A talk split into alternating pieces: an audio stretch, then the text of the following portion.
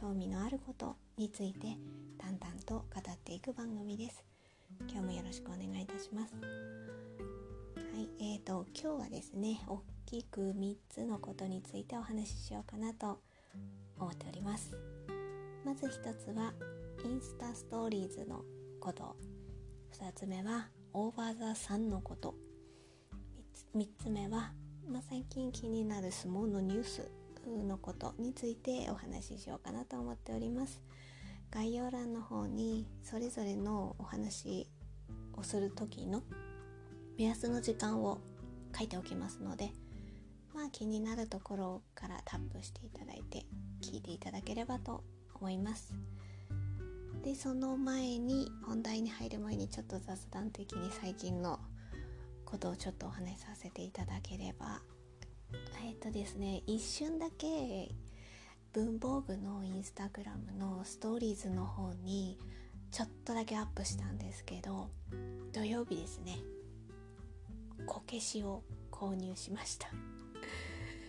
購入したといってもですね、まだ実際に手元には届いてないんですよ。届いてないというか、私がちょっとあの予定日にお迎えに行って実際に手に取ってお迎えするみたいな感じなんですけれども、まああのネット上ではいあのこのこけしを購入したいですっていう手続きは完了しておりますので、あのその日をあの今は楽しみに待っているというような段階です。で、実際に手元に届いたらですね、えーと、ど、どなたのこけしをあのあのどの工人の方が作ったこけしを購入したのかとか、その辺のこともあの、まあ、あの購入した流れとか、その辺についてもお話ししようかなと思っております。それはあの、はい、後日、はい、手に手元に届いたら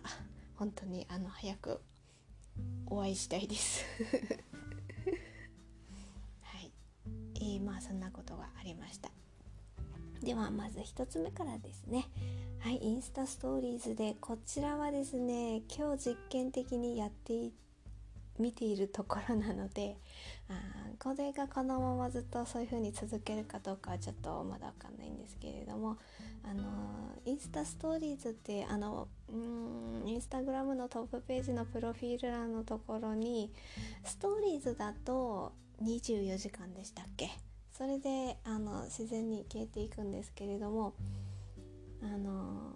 ストーリーズハイライトだそうですね、ごめんなさい、インスタストーリーズじゃなくてストーリーズハイライトでしたっけ。ハイライトの話をしようと思ったんだあのハイライトっていうところをあのストーリーズだからハイライトを選んで、そこに登録をするとストーリーズはにじゅうよじかんで消えてしまうんだけれども、ハイライトの方に登録をすると、えーと、インスタのプロフィール欄からリンクで飛べるようになって、にじゅうよじかん以降も見れるんですよね。で、私もともとそこのハイライトのところには、えーと、タイトルをつけてカテゴリー分けができまして、えー、私はあの今までは文房具と猫というタイトルで、あの私が文房具の写真を撮ってる時にうちの猫が侵入してくる時があるんですよ、時たま。で、そうなってたまたまたまそのうちの猫と文房具が一緒にこう写りそうなタイミングで写真を撮れたら、それをあのストーリーズにアップして、でなんとなくあの猫と文房具っていうことで、あのそこのハイライトの方にえーと、ストックしておいたっていうのが、まあ今まではそれだけだったんですよ。で、それを今日ポッドキャスト更新っていうタイトル、まあこのタイトルは、えーと、ずっとこのままかはちょっと定かではないですけれども、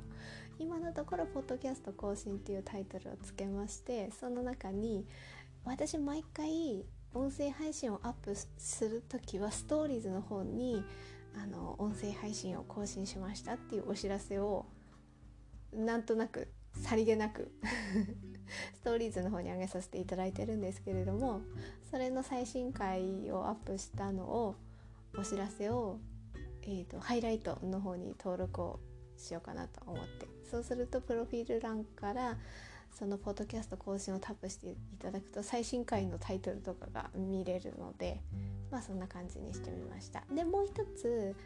あのー、その音声配信を聞くためのリンク方法をもう一つストーリーズに写真を作りまして、丸いちプロフィール欄のリンクをタップする、で丸にそのリンク先の、えー、とリンク集の中の、えー、Spotify をタップすると音声配信が聞けますというのを、あのいちまいの画像にちょっと文字で説明なんかをつけて、はい、ここここタップしてここタップすれば飛べますよみたいなものをちょっと作ってみましたので、まあ、その辺を今はポッドキャスト更新のカテゴリーの中に入れてる感じです。まあ、この辺もですね、私も音声配信を続けていく中で、えーと、どのようにうんリンクしたりとかしなかったりとか、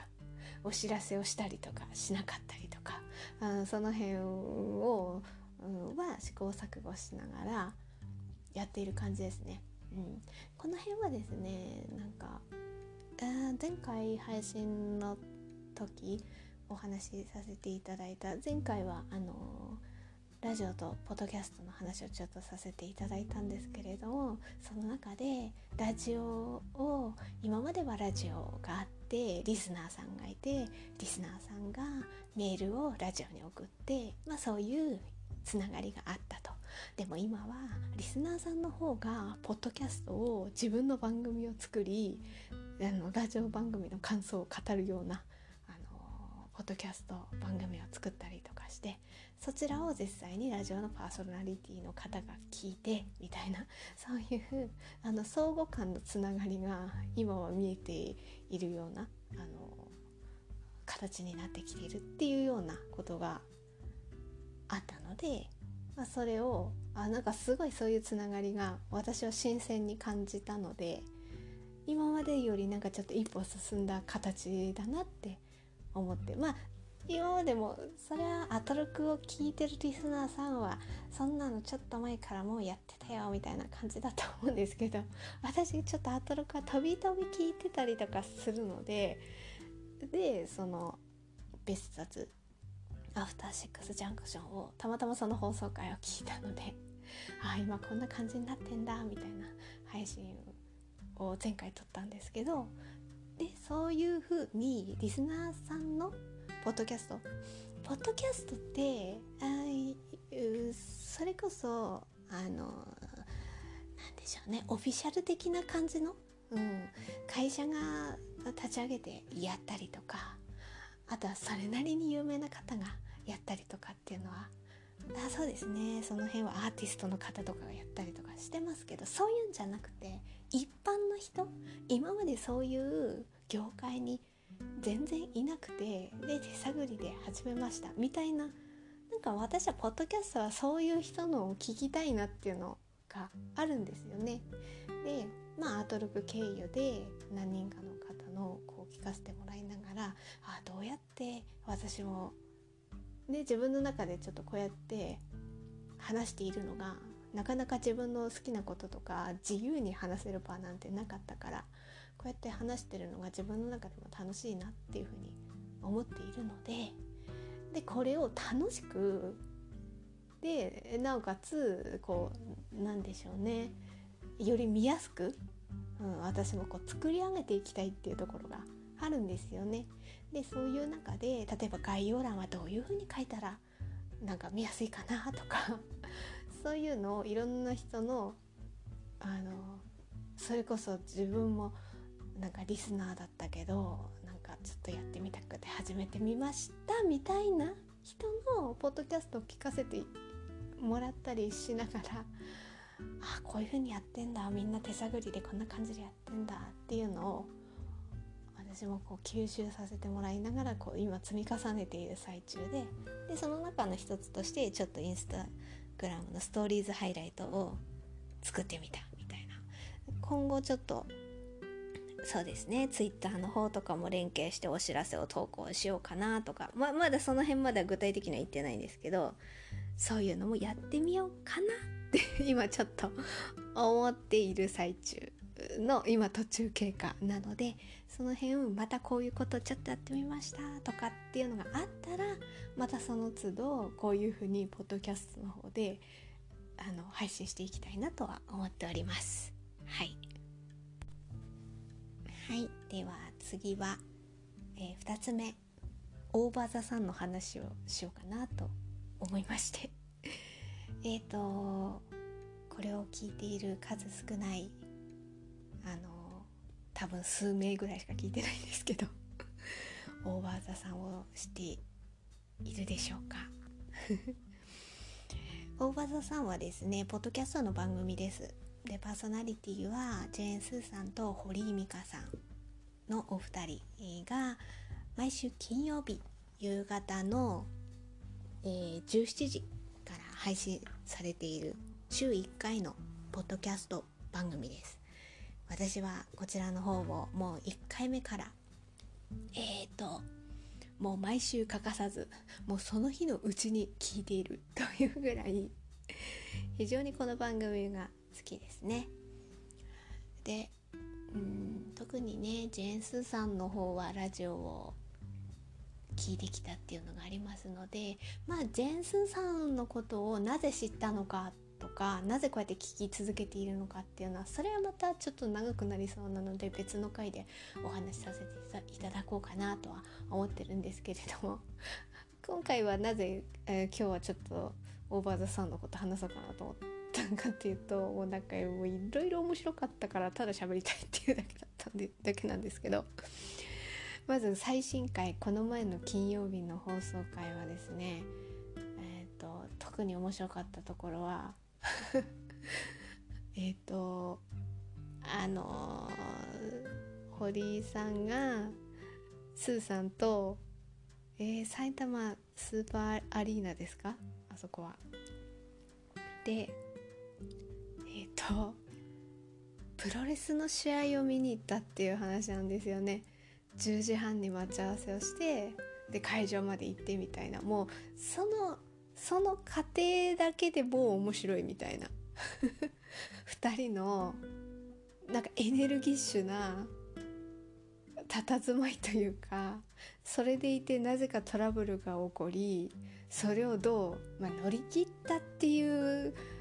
言葉選びが適切かはちょっとわからないんですけれども、なんかとにかくすごい勢いのある話で、なんかそれだけ聞いてるだけで面白いなと思って、でなおかつそのこうプロレスを見に行ったってところもなんか私は非常に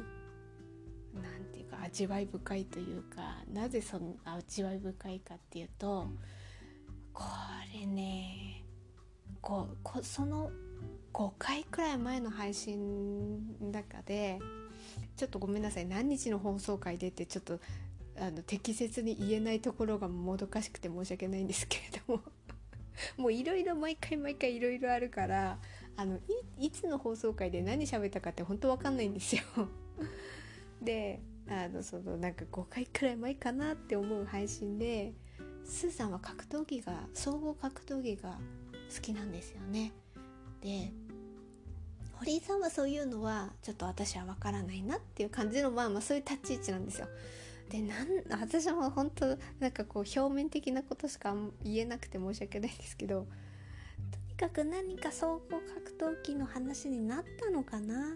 それで堀井さんがなんか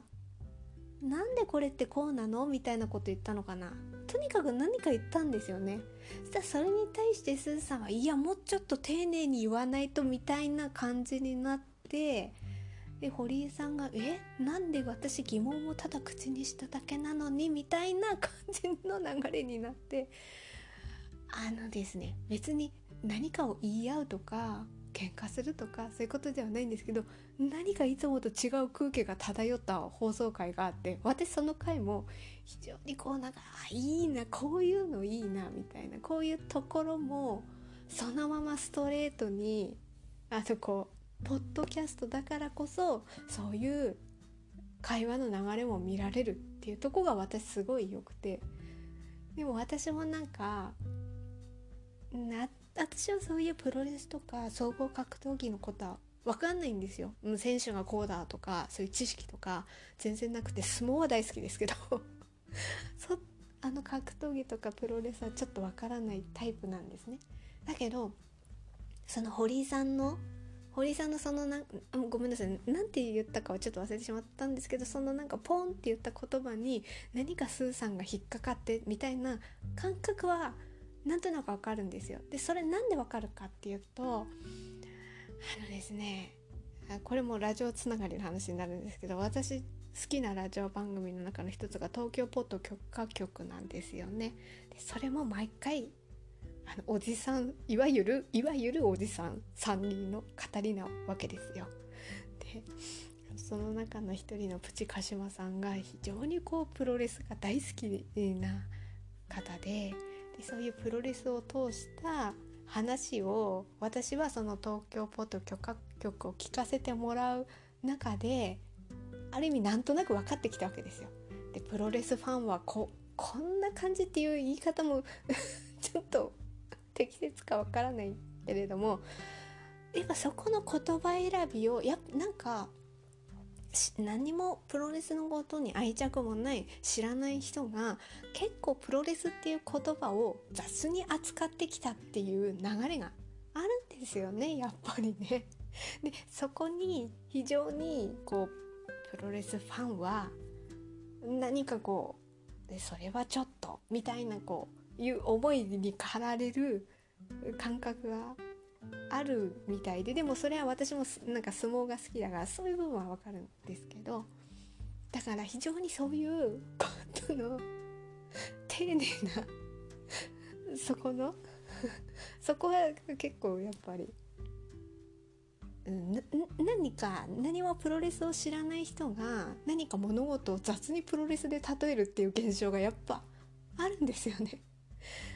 そこはあでも別にあの堀井さんがそうしてたとかそういうことではないんですよ、うん、ただなんか そ, そこでだ出てきたところの、うん、そこは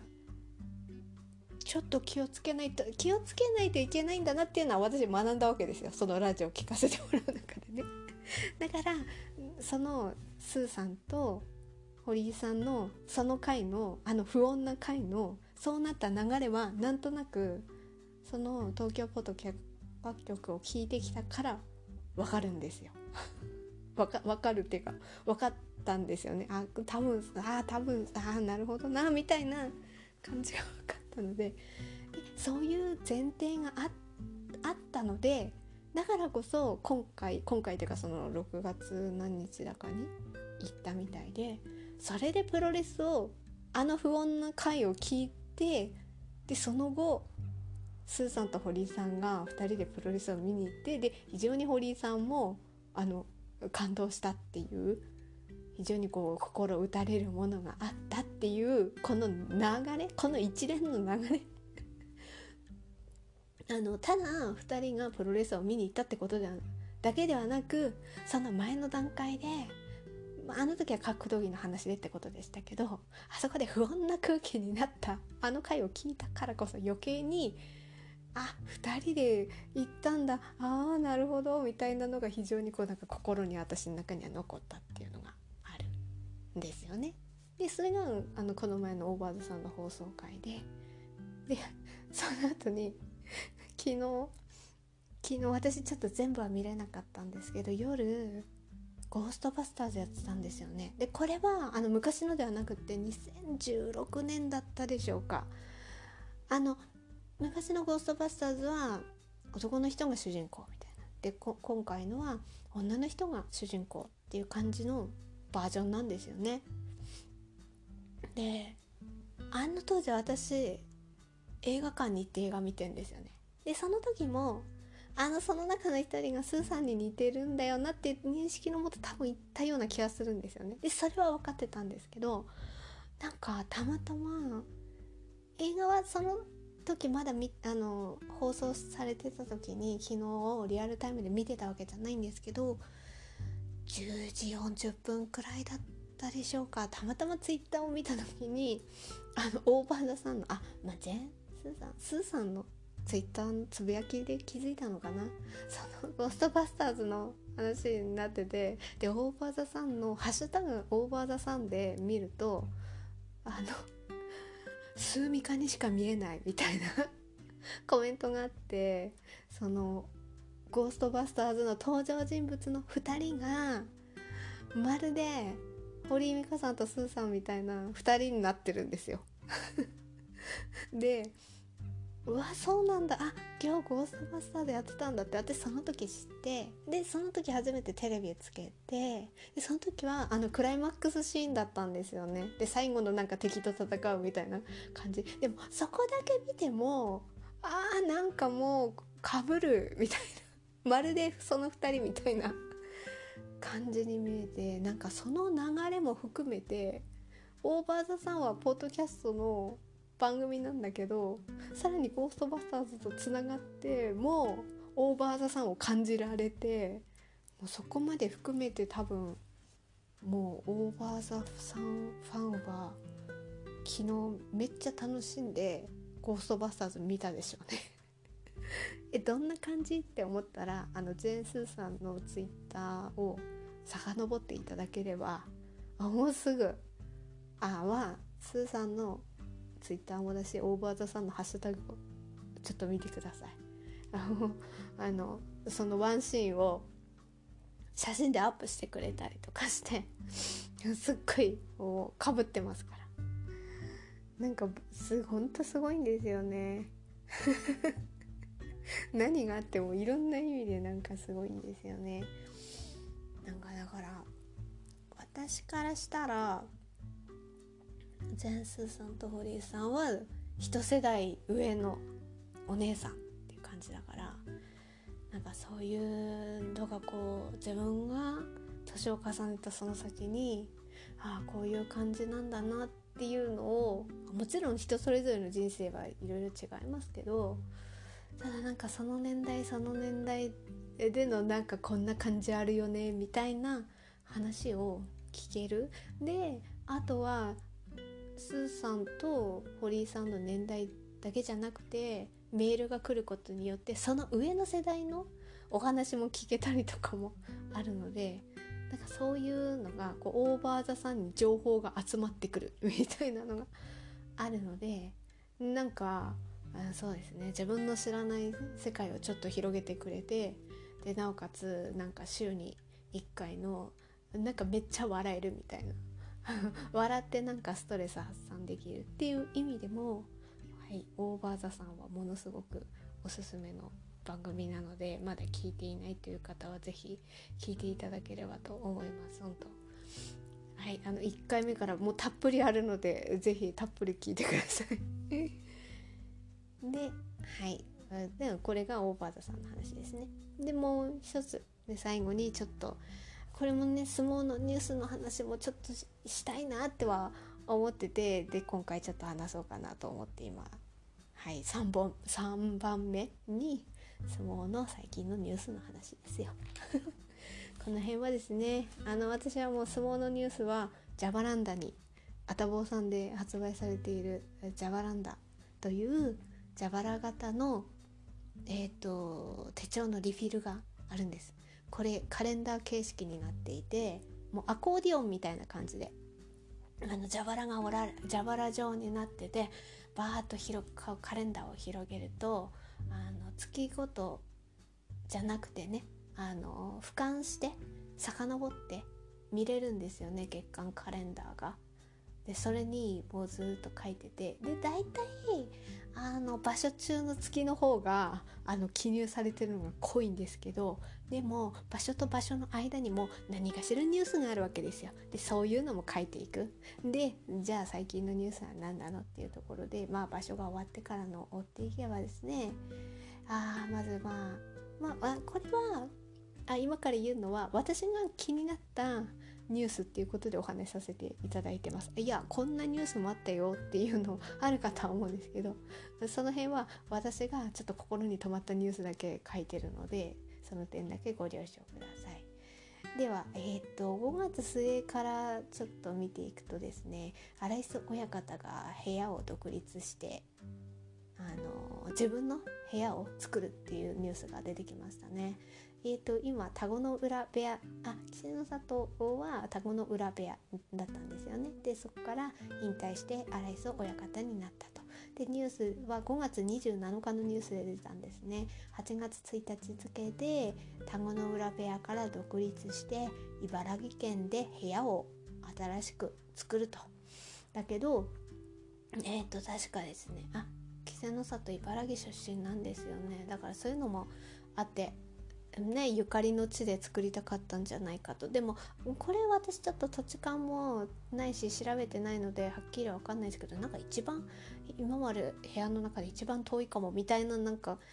何かでみたいな気もするんですけど、ちょっとでもそれが本当かは定かではないんですけど、でもとにかく遠い方ではあるとは思うんですよね。で部屋ができるまではあなんか仮の場所でなんかちょっと部屋をあの部屋をっていうかそこでまずはやっていくみたいなこと言ってましたね。ねえ、その辺がなんかそこで高安大丈夫かな、なんかそれもあって、いやそれもなくてもそうですけど何が言いたいかとあのね、稀勢の里は、まあ、荒磯親方はもうとにかく高安高安をね、高安をなんとかみたいな感じで練習をつけてるわけですよ。まあ、当たり前ですけどね、部屋が一緒でずっとやってきた弟弟子ですからね。だけどなんか部屋が変わってしまったらそういうのもできなくなるわけじゃないですか。ずっといるわけじゃないから。だからそういうのもあってなんかなんとか高安に優勝って思って、ここ何場所かはだって今にじゅうなのかに発表されましたけど、それこそ自分が部屋をいつぐらいにこうやろうみたいなのはもっと前から荒磯親方の頭の中ではあっただろうし、そうなるとじゃあ俺が実際に、あ、これ私の勝手なストーリーを今言ってますよ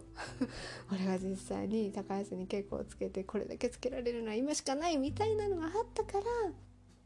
特に先場所はまだそこまででもなかったけど、先々場所は単独のトップに高安途中まで立ってたけど最後連敗しちゃって、そしたらもうなんかさんがつ場所もう千秋楽の稀勢の里もうピリッとしてたんですよね。あそこ本当だからなんかこう高安はもちろんそうですけど、稀勢の里もあ悔しかったんだろうなみたいなのもあるから、 ま, まだ次の場所は、えー、と田子の浦部屋にいるから、ちょっと次の場所はほんと高安ちょっとなんとかなんとかちょっと私応援に熱入っちゃいますね。まあそんなことがありましたね。でえっ、ー、とですねろくがついつかにティービーエス ラジオで荒磯親方がさんじゅっぷんかんパーソナリティをやったんですよね。でその中でもちょっと部屋のこと構想みたいな感じのことを話したりしてましたね。この辺はやっぱ私は ラ, ラジオ関係になると、相撲とラジオっていうところの関係になるとちょっとチェックしちゃいますね。あの私あれに入ってるので聞けるんですよね。えっとラジコでラジコであの登録をすると無料でも聞けるんですけど、それってその地域のところの聞ける範囲だけなんですよね。で ティービーエス ラジオですと私が住んでる地域だと入らないんですよね。なのでプレミアム会員になってましてですね、月さんびゃくななじゅうごえんだったでしょうか、ちょっとそれ間違ってたらごめんなさい。でもさんびゃくななじゅういくらだったと思うんですけど、それを払うとあの全国のが聞けるんですよね。でそれで聞かせてもらってますっていうので、ちょっとそのろくがついつかですね、荒磯親方番組も持ってますからね。そういう意味ではね、なんか今は自由に自由自由にって言ってもね範囲はありますでしょうけど、まあ、何かから解き放たれてさんじゅっぷんじゃ足りないって言ってたし、でもほんとさんじゅっぷんじゃ足りなさそうな、なんかもっと喋りたいみたいな感じでしたし、あと荒磯親方はまああのあの時のその時のラジオはやっぱりこうちょっとその前にね、あのえ独立の話のニュースが上がってたので、まあ、自分の部屋のことの構想みたいなところをお話しされてたりもしましたけど、あれ荒井そういう方ってスポーツとかものすごくこう知識量があるんで、なんかそういう意味でも別に相撲だけじゃなくてもスポーツ関連のことだったら全然話せるから、いやパーソナリティいいよねみたいななんかいつだかあパーソナリティではないですけどゴルフの解説っていうんですか、そこにも出てたみたいだから、でもなんかそういう風にこう幅広くうーんあの自分の得意なところの語りだったらね、いくらでもできるでしょうから、そういうところでいろんなところに出ることによって、でそういう人が荒井そういう方だっていう風に認識していくと、そこから相撲を見てみたいな感じもつながっていくので、もうそういうあれですよ、人気あるんだから荒井そういう方はそういうところでは大事ですよね。人気と知名度がもうピカイチじゃないですか、やっぱり、うん、そういう役、まあ、役割を担ってまずはね行くんでしょうね。それを私は、はい、生温かく見守り続けたいと思っております。はいではあとこの間にはですね、あのふたりの力士の引退が発表されましたね。豊響関、それはろくがつなのかに発表されましたねに引退と、あとはじゅういちにちに、えーえー、と朝日賞の時の引退が発表されましたね。なんかね、引退引退っていう風に聞きますとですね、私は本当に年寄り株大丈夫っていうあでもあの知識は私もそこまでないので、あのどの部屋にねどれくらいどうのこうのでみたいなところまでは分かんないですよ、分かんないけど、なんかそういうのがついてついてもついて回るっていうのも変ですけど、でも、うん、それは年寄り株をねないと親方になれないですからね、そこのところがなんかちょっと今は難しいところ局面に来ている。まあその辺はなんかやっぱりこう YouTube の高藤力さんのチャンネルを私はなんか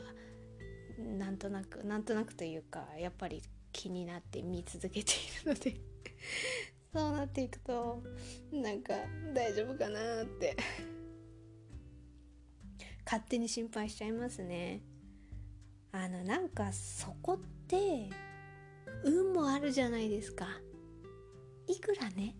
いくら人気力士として相撲界を盛り上げてきたとか、あとは、うん、抜群の強さで成績を残して実績があるとか、あもでももちろんあの親方になるためには条件があるので、そこをまずは満たしていないとなれないわけですから、まあ、そこが基準ですけど、でもそれだけではなくてその株の問題もあって、やっぱ一門とかもありますよね。でバランス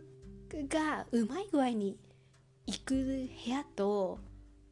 あなんでここでこうなんかうまくいかないんだろうっていう多分あると思うんですよね。そこって運じゃないですか。なんかそういうことによってその人の頑張ってきたこの実績がちゃんとそこでつなげられるのかっていうところに影響してくるのがなんか非常にね、いやうまくいけばいいですよ、あのあの満たして実、あ、実績があって条件を満たして親方になってるし、あとは、うん、年寄り株もちゃんとこれを準備してあってみたいなあればいいですけどね。その辺が本当にあのもう勝手な心配ですよ。あの九重部屋とかとこれからいやなんで九重部屋出したかっていうと関取がいっぱいいるからですよね。まあ、ちょっとその辺が私は分からないんですけれども、まあその辺も私はちょっとね気にしながら見ていこうかなと思っております。あでちなみにですね、豊響関は年寄り山科を襲名いたしました。でそれまで山科親方だった元佐田の富士えあ元定の富士のそれまでの山科親方がそれによって出来山親方に出来山を襲名したそうです。で、あとは朝日賞は関は、えーと、年寄り霧山を襲名したそうです。はい。なんかね、こういうのも私あの誰々が引退して年寄りが年寄り何々を襲名とかそういうのもねジャバランドに書いてるんですよ。あの書いてるとね覚えますよ。手帳に書くのもねそういう効果があるんですよ。私あのあれとかもまあこれは好きで書いてるんですけど、解説者とかももう毎回毎回書いたりしてるんで、あなんとなくあでもまあね解説出てくれる人人じゃないとそこら辺は何とも言えないんですけどね、審判の親方ってね解説は絶対できないんでその辺はちょっと偏りますけれども、でもなんとなくそういうのは覚えていくかなっていうのはありますね。で、あとはですねえーとああなんかちょちょっとしたあれですけど安治川親方がインスタグラムを始めたっていうのを早速フォローしました。なんかこれからの世代ですよ、これからの世代ってことを考えるとやっぱり稀勢の里の荒磯親方とあの安治川親方がねどうやってこの相撲界を引っ張っていくのかなっていうのをちょっと全然今話が飛びましたけどね、あだから世代としては親方の中では若手ですけど、なんか今だって相撲界がいろいろまあいろいろって今ちょっと話つなげちゃいますけど、今日あの相撲のニュースで一番痛かったのはあれですよ、じゅういちにちに発表された朝乃山ろく場所停止処分ですよ。もうこれが本当に私はろく場所と思っていやまあ何場所かはあるだろうなっていうのはみんな思ってましたし、えっとちょっと前で言えば阿炎関はさん場所停止だったっていうのありますし、あとはですねごがつにじゅうななにち竜電関はさん場所停止処分っていうのがありましたからね、その辺があったのでまあ朝乃山関も何かしらはあるだろうってはあったけど、あでなおかつあの朝乃山関は大関っていう地位だったっていうところもあるのでそれよりは重いんじゃないかねみたいなことをねなんとなくこう思ってましたけど、ろく場所は長いよっては思いました。あなんかほんと酷だなってであとは錦島親方退職ですね。でもこれもすれば朝乃山があえっとで錦島親方っていうのは朝乃山の師匠ってことですね。でもこれもこの辺は高取力チャンネルで結構言ってましたけどね、なんかそういう停止、ねえー、外泊外外外外泊じゃないや外出禁止期間に弟子を連れてあの外に食べに行ったとかそういうことも言ってましたからね、なんかその辺も絡んでの退職届を出して受理されたっていう風な報道が出ましたね。それがじゅういちにちですね。で、あとはちょっとこれもセットで言わなきゃいけないのはその朝乃山関がそういう風に違反をしたっていうところに関連する記者がいるんですよね、一緒に行った記者が。その人は解雇処分になってますね、じゅういちにちに。ろく場所長いなぁ。なんか本当になんか心が折れちゃう折れちゃうっていうか折れちゃわない折れちゃってますよねもういろいろ考えちゃったな。でなんか今日はあれですよあれですよ何でしたっけサンデーモーニングだサンデーモーニングであれ必ずあれやりますから、スポーツのニュースもやりますから、そこで相撲のニュースとかも取り上げられると、今そのちょうどその朝乃山関の処分の話になって、張本さんが照ノ富士のことを例に出して引き合いに出していってて、でもまああれとは違うけどとも言ってましたけどね、あの照ノ富士関も上がってきたからみたいな感じのことを言ってて、でもまあ理由が違うから何とも言えないけど、でも理由が違うのもあるけど、もっと違うのって部屋の状況が全然違うっていうところが、ああそこもなんか朝乃山つらいなって思って、照ノ富士関の伊勢ヶ濱部屋だったらなんか 一, 一丸になって支えていこうぜみたいな、あこれ勝手な私の妄想ですけど、そんな雰囲気があったでしょう。だけどいやでも分かんないですけど、朝乃山関の高砂部屋は特にあの親方が変わったばっかだったんですよね。でそのその高砂親方があの変わって、でだから朝潮さんが高砂親が定年退職になったから部屋の師匠にはもうなれないので、そこをえっと朝関元朝関流の錦島、あその時は錦島親方だったからそれを交換するような感じになって、そのあたりでもなんか吸ったもんだがあって、あれ若松親方はとかあれ朝の元朝の若の若松親方はみたいな話とか、そこでもなんかゴタゴタしてたけど、錦島親方は結局あ錦島親方じゃないや朝関流が継いだ感じになって、でもなんかそこでも一昨日そのじゅういちにちのニュースとかでもでも結局部屋に住んでるのはその朝潮の錦島親方で、朝関流の高砂親方は通ってたっていう、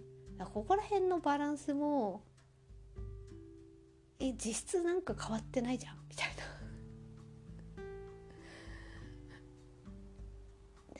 朝関龍さんもなんか優しそうな感じですし、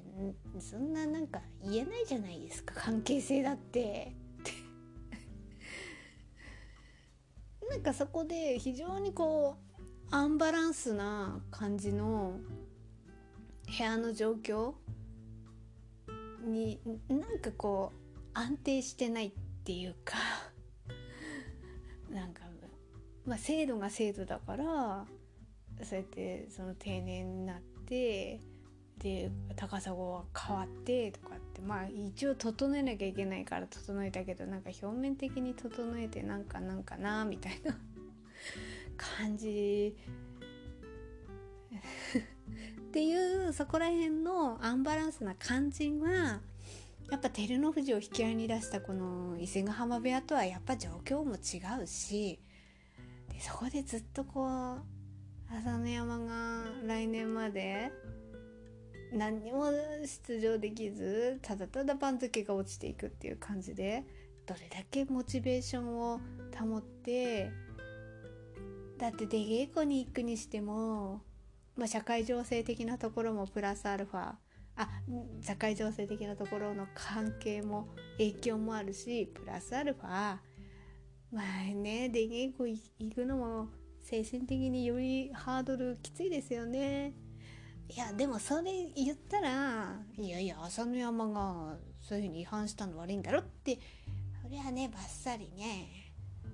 言ってね、あそうですねっていう、それそういう考えの方もいると思うんで、いやそれは私はここでこただただこっそり言ってるだけですけどねこういうことをねツイッターとかに書いたりとかすると本当に難しい感じになっちゃって、下手なこと言えないから私はこういうポッドキャストでこそこそ言うんですよ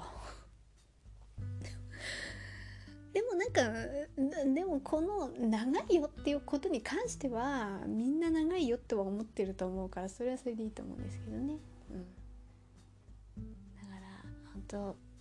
当ねえ も, もともと本当に長年朝乃山を応援してきた後援会の方もそうだけど、ファンの方ももうガクッときて、でそういう風に自分を支えてくれた人たちをガクッとさせてしまったっていう風に朝の山も朝の山も思ってるでしょうし、まあ、そういうことも含めて考えると非常に複雑で、でもね、まあ、そういうことやってしまったからそうなんだけどって思ったりとかすると、なんかなんだよ竜電なんだよみたいな気持ちにまだちょっとやさぐれ配信会になりそうなんですけど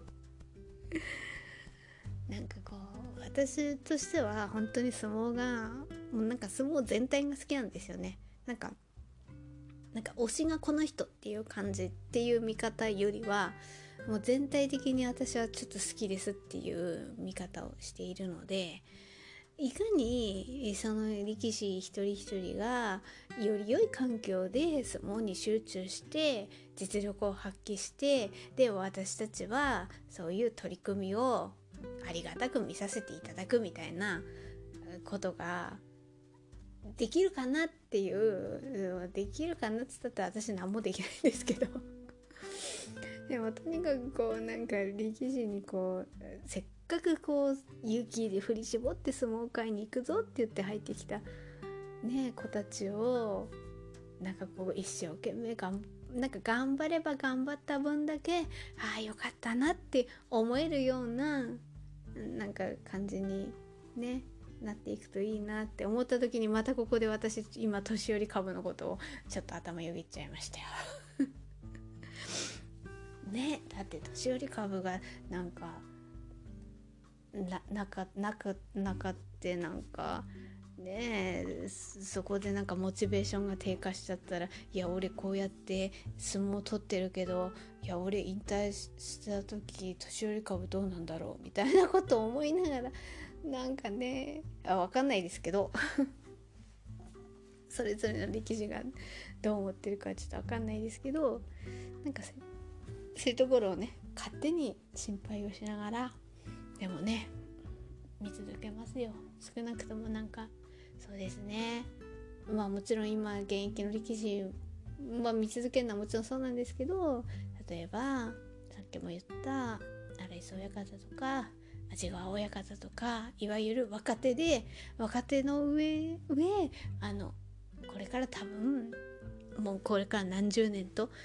ああこの人たちが多分次のまあ、次なのか次の次なのかみたいな感じですけど、引っ張っていく世代になる人たちのことも見続けながら、ちょっとね相撲をなんかいい環境でね力士が相撲を取れるようになんていうのをちょっと私も陰ながら応援し続けていこうかなとああのやさぐれる時もあるんですよ、なんかこれどうなってんのみたいな。でもその辺も私はこういうポッドキャストにちょっとやりきれない思いを話したりとかしながらね、でもあの嬉しいこともあるので、あのこういう取り組みが良かったみたいなところもあるので、なんかそういういいこともね悪いこともありますけど、いいことも残しながらこう楽しく見ていけたら、なんか私の生活もなんかこう張りが出たりするわけですよと思いながら、はい今日はまあそんな感じで、えー、今日は、えー、インスタグラムのストーリーズハイライトのこと、あとオーバーザサンの話、あとは最近の相撲のニュースのついてのさんてんについてお話しさせていただきましたはい、今日もなかなか長い時間をこうやってお話をさせていただいてありがとうございました。またあの近いうちに気になることがあったら収録したいと思います。はい、聞いていただいてありがとうございました。